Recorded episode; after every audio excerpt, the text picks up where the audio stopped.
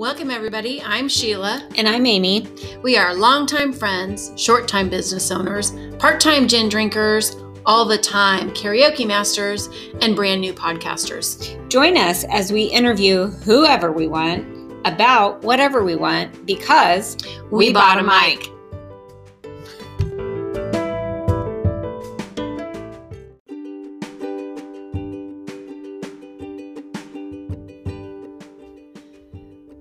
To our fourth episode of We Bought a Mic. Our good friend Nicoel Nasseri is our guest today. Listen in as Nicoel shares with us her stories from her life, from family tragedies to meeting her husband at med school and her faith that carries her through it all. Hope you'll listen in as Nicoel takes her turn on the mic.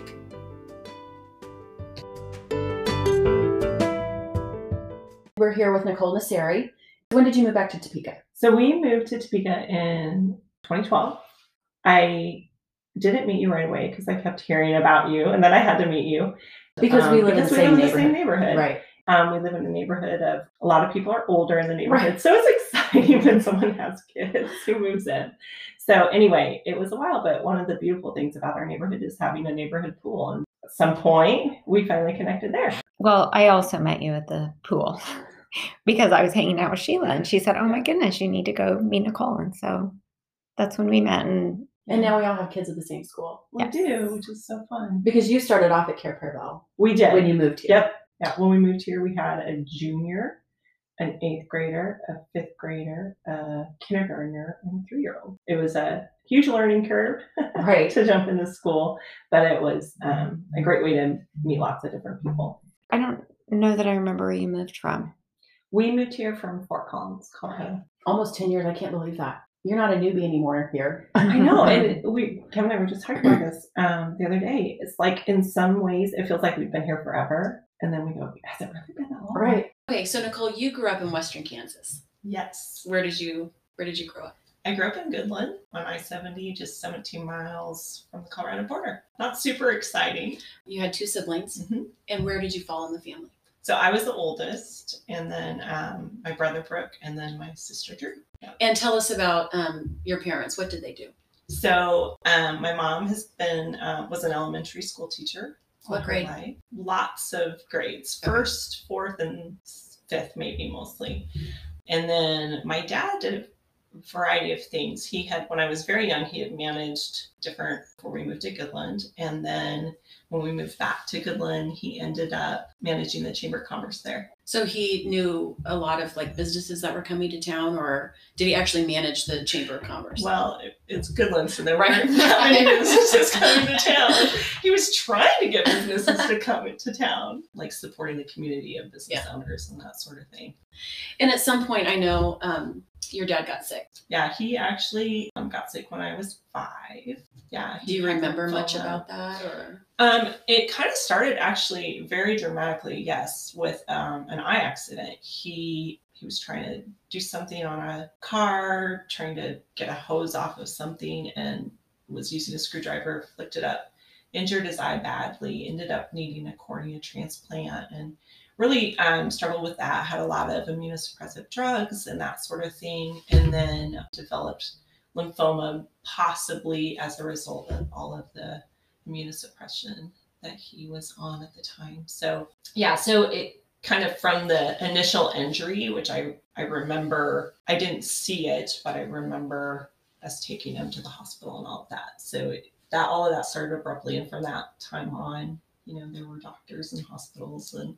When was he diagnosed with lymphoma? Let's see. Well, the lymphoma, I believe he was diagnosed. I believe when I was in kindergarten, and the eye accident, I think it happened maybe a year prior. I'm I'm not really sure because I was I was young and I don't remember the timeline that well. And so, how long did he live after so diagnosis? He died when I was ten, so he he lived for five years with the diagnosis. Yeah, and they were years he was he was quite sick. They were not good years for him, quality wise. Right, right. Lots of pain, lots of in and out of hospital, and all of that. And yet, it was kind of just all we knew. And so he was still. I mean, he was a great dad. He was very active with us. He spent a lot, a lot of time talking about important things. I wish I'd been paying better attention. Right, right. right. Want to make sure he spent intentional time, which I appreciate. And so your sister would have been She hmm. was a kindergartner when he died, and my brother was a second grader when he died. gosh, that's young. Yeah, yeah, we were. And you have a different perspective on it with children of your own, right? When you think about the ages that they were. Absolutely. Absolutely. And I didn't, I guess I didn't. My dad was 39 when he died. And um, at the time, I know everyone around us was talking about how young it was. I mean, Right. to me, it was my dad, so it didn't seem that young. But yeah, when I when I hit that 39 Right. mile marker, I was like, wow. And my kids at the time, our oldest three happened to be the same ages that myself and my brother and sister had been at when my dad was 39. And so that year was actually kind of a, yes, it gave me a lot of perspective. In hindsight, had drugs have been developed, had your dad had access to them, would he have lived longer? it's hard to know because he really did have an aggressive lymphoma. Yeah. So my mom and I were just talking about that the other day. She said, "Do you think in this day and age?" And, I really don't know. I mean, he ended up having a bone marrow transplant and being in a protective environment for six weeks, which was completely closed off from the world. Mhm. You know, everything that went through had to be sterile. Um, he ended up being on experimental interferon at the time, which was thought to be the thing that was going to, you know, cure cancer. Mm-hmm. And so he actually did get a lot of cutting edge treatment at MD Anderson, had one of the, like, I think the 17th Hickman catheter that was ever placed, like some things like that, that were, he really did, even though we lived in small town, Mhm. we were able to, he was able to go elsewhere and get really cutting edge treatment for the time. Yeah, I was going to ask where he got his bone marrow transplant because I'm sure they weren't doing that in Yeah. Kansas yet. no, So, MD Anderson, and he had an identical twin brother, and so and he gave him that made it possible. Wow. Yeah. So did it take for a little while? Um, I golly, I can't remember the timing close to the end of his life that was. I didn't know if he ever went into remission with it or. I don't know that he was ever declared in remission. Yeah. No. And those were words I wasn't paying attention to at Right. that time. And so Right, I'm thinking back on it from the perspective of a, right, a 10 year old. you know, yeah. Do you remember how your mom kind of responded after she lost your dad? Yeah, you know, my we were really blessed that my parents had a great marriage, and my mom really was an incredible support to my dad through through his whole illness. One of the things I appreciate after he passed away, she was very intentional. She's a storyteller, and so she would continue to tell lots of stories about him and really kept his memory alive. Um, there are some things I think back on, and I'm not sure if they're my memories are just because I heard her tell Right. them. So I really appreciate that. And then I, what I also appreciate is that she um, was very intentional about remaining close to my dad's side of the family. And so you Um, guys were connected with Yeah, so cousins we, and family. we remained very connected with my dad's side of the family, and partly because of them, but but honestly, a lot of it was because that was my mom's mindset.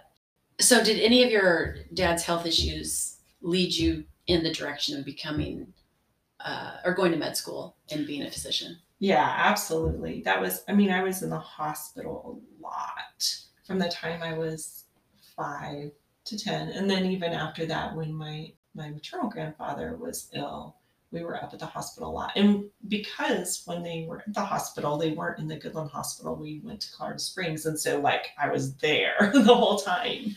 So I think a lot of it was seeing how much hope healthcare workers can give families but also some of it was seeing sometimes not great ways patients were treated or families were treated and wanting to do better and be a compassionate person in someone's life. So that is kind of what drove me. And then I started, you know, I got a job in a nursing home as a CNA, and then I got a job with a family who had a little boy who was severely brain damaged. And I got to do a lot of really cool, had a lot of great experiences with them. They took me to the University of Miami and we um, learned some biofeedback with this kid. And they took me to Philadelphia and we learned um, this kind of experimental therapy program. And just having those experiences in addition to you know that kind of drive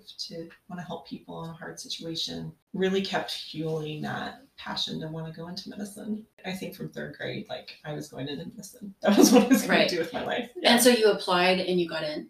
And where did you Yeah. where did you get in? So I went to University of Kansas. Okay.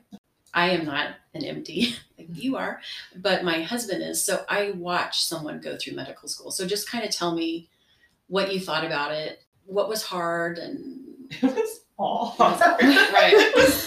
um, my husband is a physician. We have very, we had very different experiences with medical school because he was a chemical engineering major, and so when he went to when he went to medical school, it was all interesting and honestly not as difficult as chemical engineering in his mind. Um, when I went there, I had never had to work nearly so hard. And also being around people who are all really ambitious and really hard workers and high achieving. And in some ways that's helpful, but they're also really competitive. And that's kind of a little bit of a high stress experience. It was challenging. It was interesting. I grew a lot. Um, glad I did it, but it was a, it was a very challenging four years. Sure. because you are you are an MD, but you did not go on to do residency. Is that right? Correct. So I have, I'm like a medical student who graduated. So Right. I have a certificate that says I'm a doctor of medicine, but I never did do a residency. Why did you not do a residency? Well, at the time, my husband still had a year left of residency when I finished medical school. And we had our first child three weeks before I graduated from medical school. And so our thought was I would spend that year at home. He would finish his residency. And then that way we would kind of be in the same transition point Mhm. and and could go from there. But you know, life happened. A, a couple things. One is that being a parent was a lot more challenging than I Mhm. thought it was going to Right. be.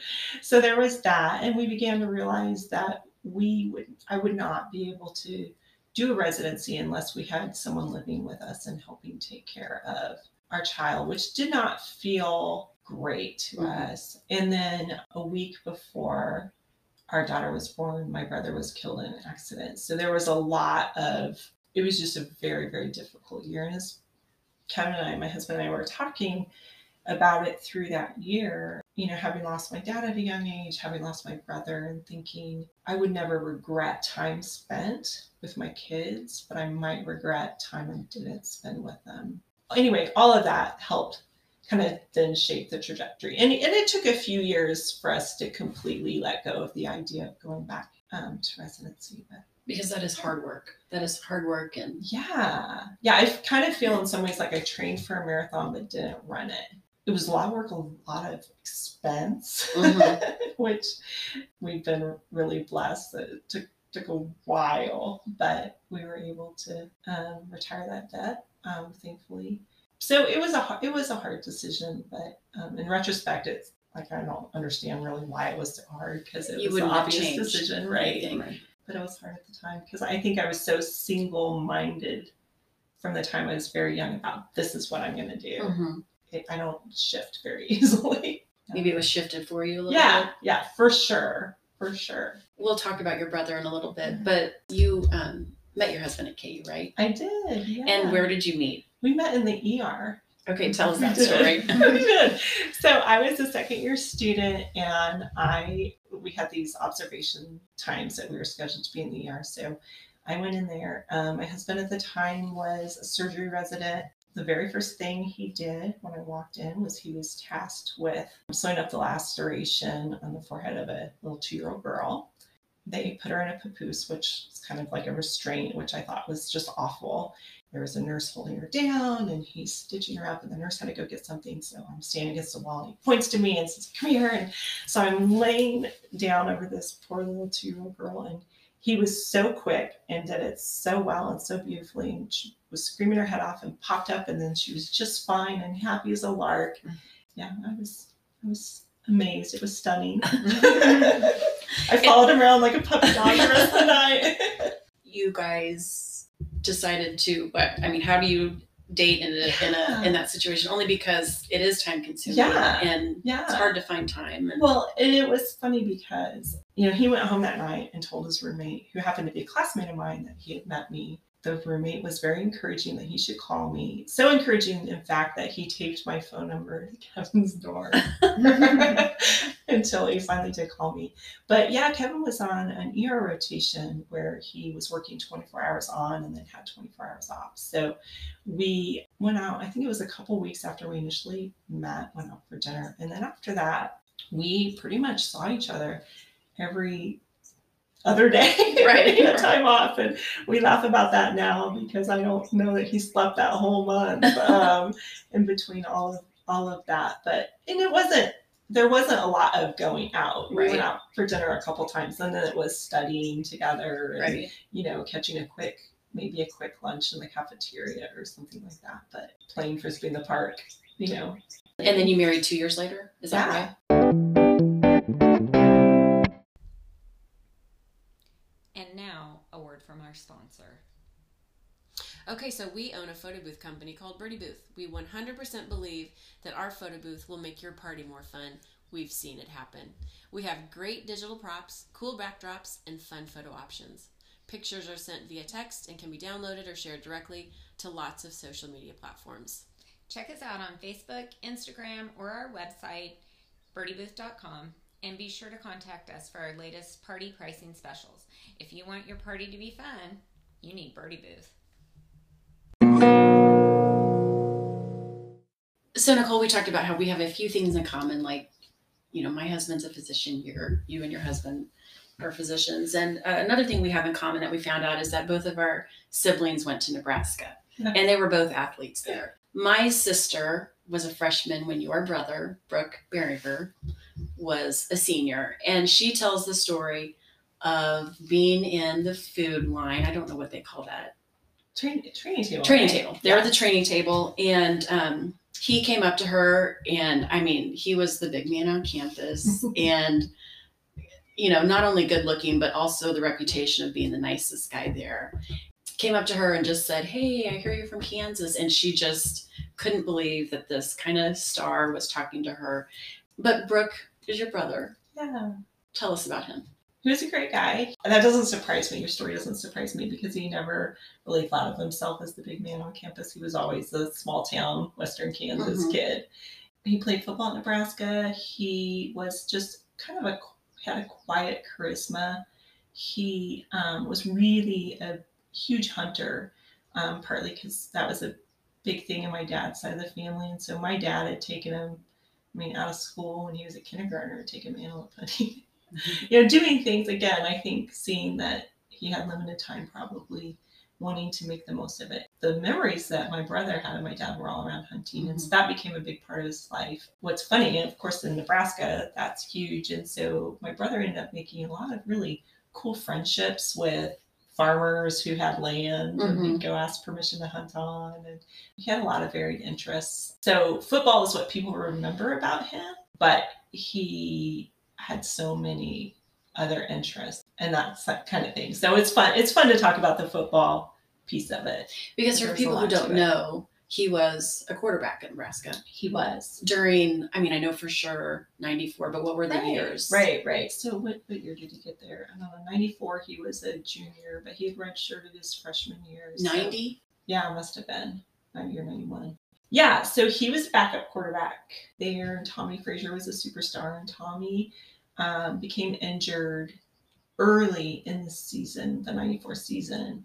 You know, he was, Tommie was the Heisman Trophy candidate and all that kind of stuff. And so there were a lot of people who thought the season's over for Nebraska, but um, my brother stepped in and in, I believe it was the second game he played, he actually was injured he, he took a really hard hit right before halftime, cracked some ribs. He ended up uh, having a pneumothorax, you know, his lung deflated, and he played the rest of the game. um, so he and was he impressed people. He impressed people with that. I, it was probably not wise, but he was tough. He was tough, and he ended up, you know, winning all of the games he started that season, and then um, that took him into the Orange Bowl, and Tommie was able to return as starter, and they kind of both played that game and ended up winning the national championship.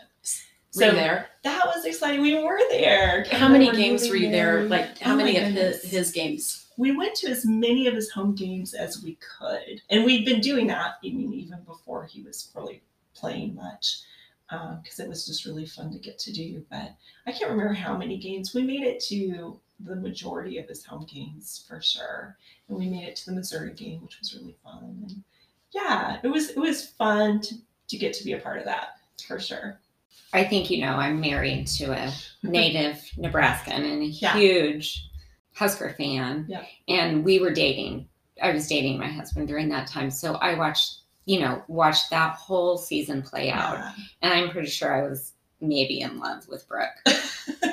Um, I just Join the was- club. Yeah. I just Yeah. was so um, impressed with all the things that you you just mentioned. He's been memorialized in several ways there, right? Yeah.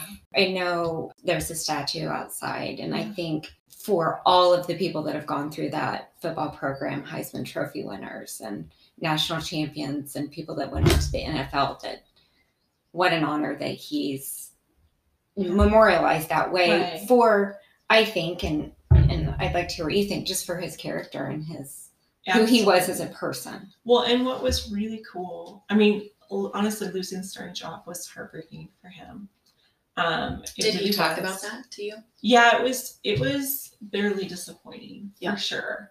Um, but he wanted to be a good teammate, a good team Mhm. player, and I think he did a good job with that. Um, it was hard. Then the following season, his last season there, that he played hardly at all, and that was very difficult. And what what I'm most proud of is that um, the time this wasn't really a thing that athletes did, but he saw when he would help at football camps and stuff like that how important it was to for the kids to have a good role model, to have a kind word from these guys that they kind of idolized, and so he started realizing he had a platform, and he um, was asked to speak at school assemblies, and he was asked to attend fundraisers, and and he started visiting hospitals and doing all of this, and just kind of quietly. Again, it wasn't that wasn't really a thing that people did now. Now programs have actual faculty, you know, on the programs that help organize all of that stuff. But um, he was kind of doing it on his own. And what's cool is they have Nebraska ha- now has well a couple things in his honor. We get to go back once a year. There's a, a scholarship awarded in his memory, and that was funded by um, his good friends of Sawyer Brown, who did a, a fundraiser and, and funded that scholarship. Um, and so that's fun that we get to go back and be a part of that presentation. But then at the spring game, they have a citizenship team that they have started in his honor. And so they have different criteria that a football players meet all these criteria. And I think, and it's all, it's a lot of it is character stuff, but I think there might be a minimum GPA and then um, hours of community service and kind of other things of this criteria. They get to be on the Brook citizenship team. And it started off only a few players qualified. And as they've gone through the years, it's become a big deal. And so players really try hard to qualify for it. And I can't remember this like last last season how many, but now it's huge. It's huge. Like it's it is a goal. And it drives players. It drives players to um, display good character, Mhm. which is awesome. And part of that is staying out of trouble Right. which is nice incentive and then you know kind of those positive things that they then are encouraged to do hmm So when you said he found this niche kind of for speaking at hospitals, and what started that for him, do you think? You know i think again it kind of goes back to always being that small town hmm kid. And i remember he went to a football camp in denver where he got to when he was in high school and he got to throw the ball with um, gary kubiak. And how cool it was that gary kubiak talked to him. And I think, like, kind of even remembering how much that meant to him and realizing how much that means to these little kids who are standing on the sidelines and wanting autographs and and realizing that it means something when he talks with people. And one of the things that we we heard over and over and over after his death from people. He was my best friend. He was my best Mhm. friend. And I remember hearing from a janitor who cleaned the locker room how he would always ask about his family and take time to chat with him, you know, not just walk on by and how much that meant to him. And so I think again it comes from those kind of small town roots Mhm. not not ever thinking of yourself as the big man on campus, Right. but then realizing that it is significant to people when you show interest in them and you spend intentional time and conversation with them. It's meaningful. Well, and so his life ended at what, 22? Yeah. Yeah. Tell us about that. Oh, that was really hard. We were we were expecting our firstborn, and I was just a couple of days away from my due date. Um, And you were living in Kansas City. we were living in Kansas City. There was going to be a couple days after that, there was going to be a national championship celebration in Lincoln and then the NFL draft. And even though my brother didn't play his last year, he had um, tested well enough in the combines and he had um, performed well enough, you know, the 94 season that he was expected to be drafted for the NFL. And so there was a lot of exciting things happen. He actually had been in Kansas City um, the day before and had stopped by to see me unexpectedly. We got to spend a couple hours together, which was very cool and just a neat gift in retrospect. So Kevin got home, we were watching sports, we were eating dinner, and they flashed my brother's picture up. And I thought they, because they'd been talking about the draft, I thought they were going to talk about his prospects for the draft. And um, that's how we learned he had been killed in a small plane crash. And one of his interests was flying. He had his private license, private pilot's license, and loved to fly. Was out flying and and crashed. And so a lot of our family learned of his death through TV news reports. That was that was very hard. it was. It was hard.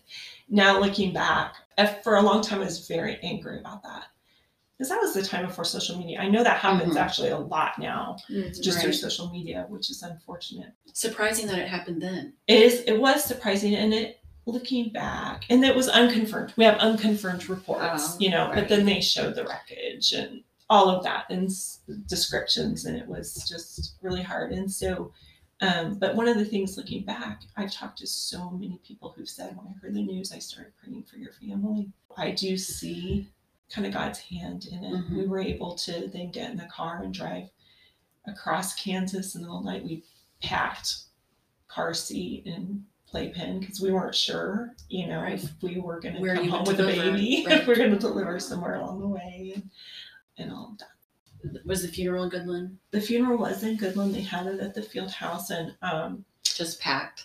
it was packed with my brother. He was flying with a friend of his who was the brother of his girlfriend, family friend, a good friend of a lot of my cousins, um, and they both were killed. So it was a tragedy for another family as well. And but yes, the field house was packed. Nebraska, they bussed the football players down for the funeral, and and it was beautiful to get to hear testimony after testimony of my brother's faith.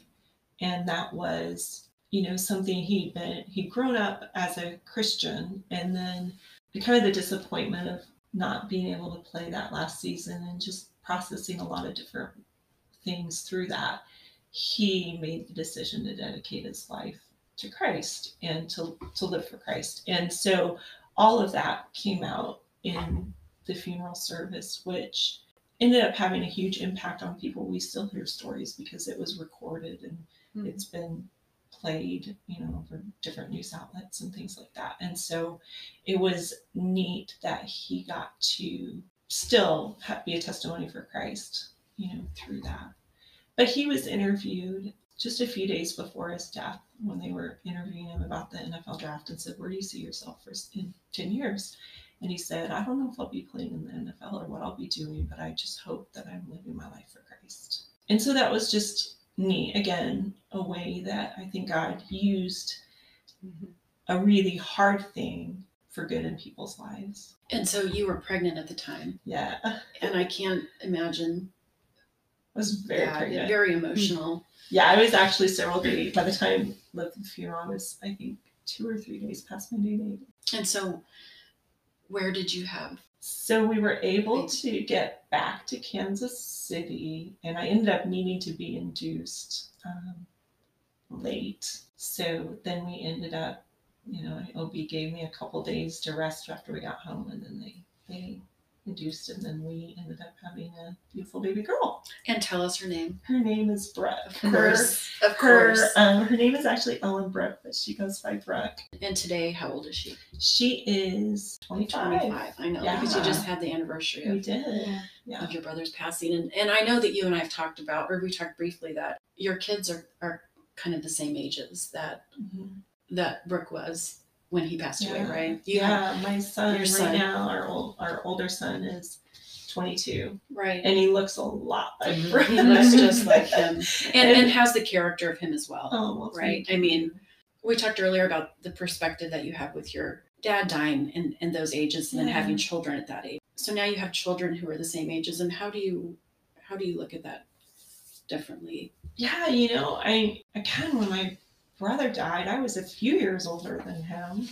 I mean, Yeah. Knew he died young, obviously, but now it it does like give me a different perspective and kind of a shocking perspective. Mhm.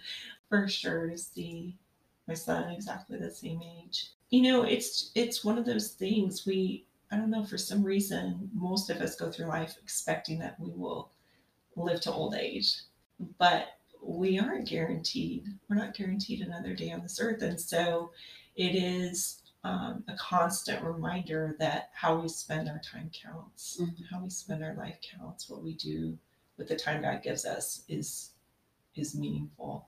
And so neat and exciting to see our kids grow into adulthood and make choices and try to make choices that that are significant and meaningful. Mhm. I just think of the, the fact that he could leave such a legacy at such a young age. People don't make always their best choices that young in life. Mm-hmm. Yeah, for sure. You know, so Yes. So yes. the fact that he's known not only for football, but almost more for the- the man that he was. So Nicoel, you kind of talked about faith and how your brother dedicated his life to Christ. And, I know that you are also a faithful person and you hold a leadership position here in Topeka for Bible Study Fellowship, otherwise known as BSF. Yeah, I started off doing BSF in Colorado when my kids were little. And it's been just a huge part of my faith journey. It's really helped me grow to know the Lord better through His Word. So it uses this fourfold approach where you do your personal lesson and then you have a lesson discussion in a small group and then you hear a lecture and then you have notes, which are kind of a commentary on it. By the time you're done with all four pieces, you've learned something. When we moved here to Topeka, I was asked into leadership and I was a children's leader for a few years and then asked into um, different roles. And now I am the teaching leader, which is not something I ever would have anticipated in my life. Doesn't match Outside your comfort zone. way outside my mm-hmm. comfort zone. Public speaking is one of my biggest fears in life. And so it's funny that I'm now lecturing. It's because you're very good at it. Oh, no, might- you might be fearful of it, but you're very good at I it. will I will tell you I've learned a lot about depending on God for sure, which has been wonderful because God is faithful to equip those that he calls to serve him. And we say it, but it's a, it's completely different to To live it. to live it and experience it. And so that's been a huge blessing. And for many years, you know, I prayed that God would, because I'm I'm lazy. I'm I'm not very disciplined spiritually, and so I pray that He would give me a deeper love for His Word and help me really love studying it, which I do.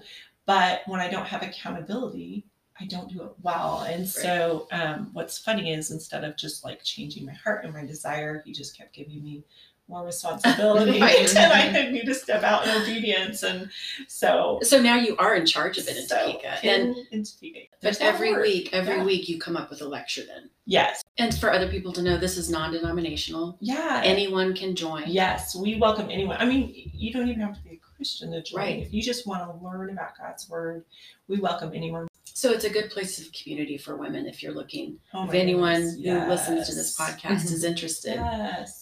Um, you meet on Wednesdays. We do. We meet Wednesday mornings. We meet at our host church is First Southern Baptist Church on 19th Gage. So we are an interdenominational ministry, but they so graciously Right. host us there. We're, we're going to be meeting from 9:30 to 11, starting September 16th. And again, we can, you can register at bsfinternational.org. So Nicoel BSF is appropriate for any age woman. They offer a child care program, which for young moms is is really what makes them able to come to a study like this. So tell us a little bit about the children's program. So it's great. And the children's program, I mean, it is childcare because we care for your children, but it is so much more. Our children's program from birth to age five, the preschool program, we have five different levels, five different classrooms, and the teachers trained each week. And even from the itty bitty babies, they're singing little preschool hymns with them, they're giving them a Bible story, they're giving them a memory verse talking about God's word. And it is so cool to get to see how much these kids retain. It's a it is free of charge. It is a wonderful program.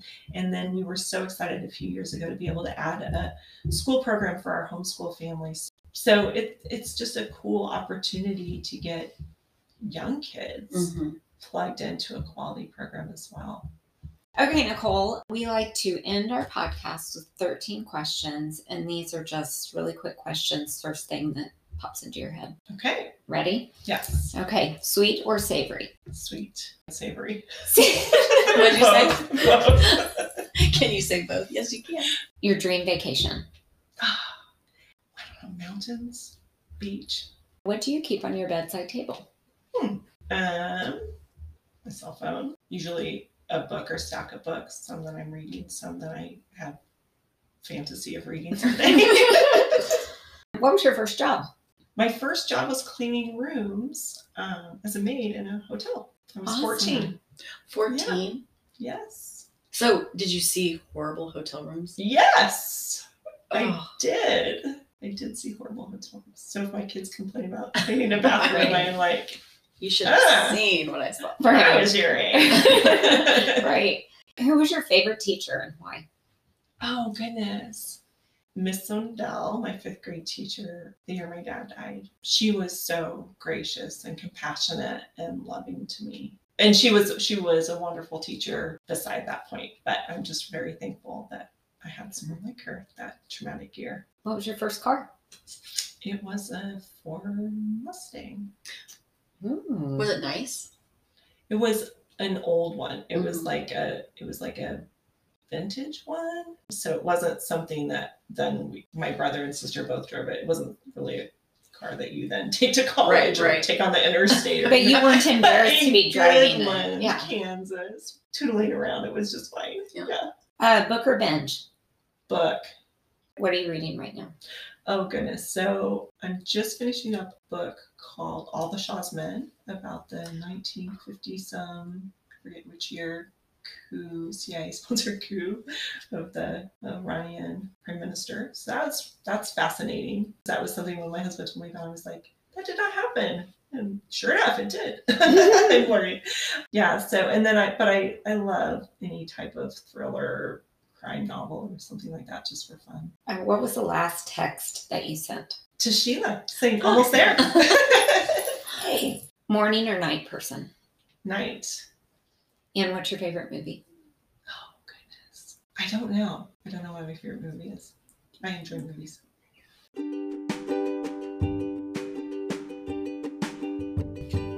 Thanks everyone for joining us today, and a special thanks to our guest Nicoel.